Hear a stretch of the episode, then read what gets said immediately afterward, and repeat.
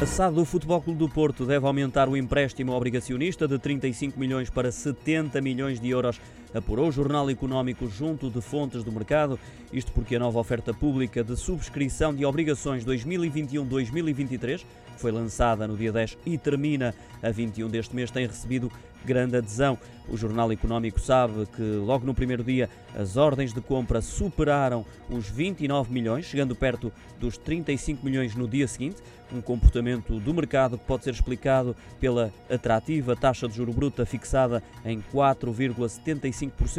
e também pelos milhões encaixados pela SAD azul e branca nos últimos meses com o trajeto na Champions e a venda de jogadores. Essa opção de aumentar o empréstimo obrigacionista pode ser exercida até ao próximo dia 18, está de facto em cima da mesa e a SAD do Futebol Clube do Porto deve avançar para esse cenário, anulando assim aquele que estava previsto para o próximo mês de junho.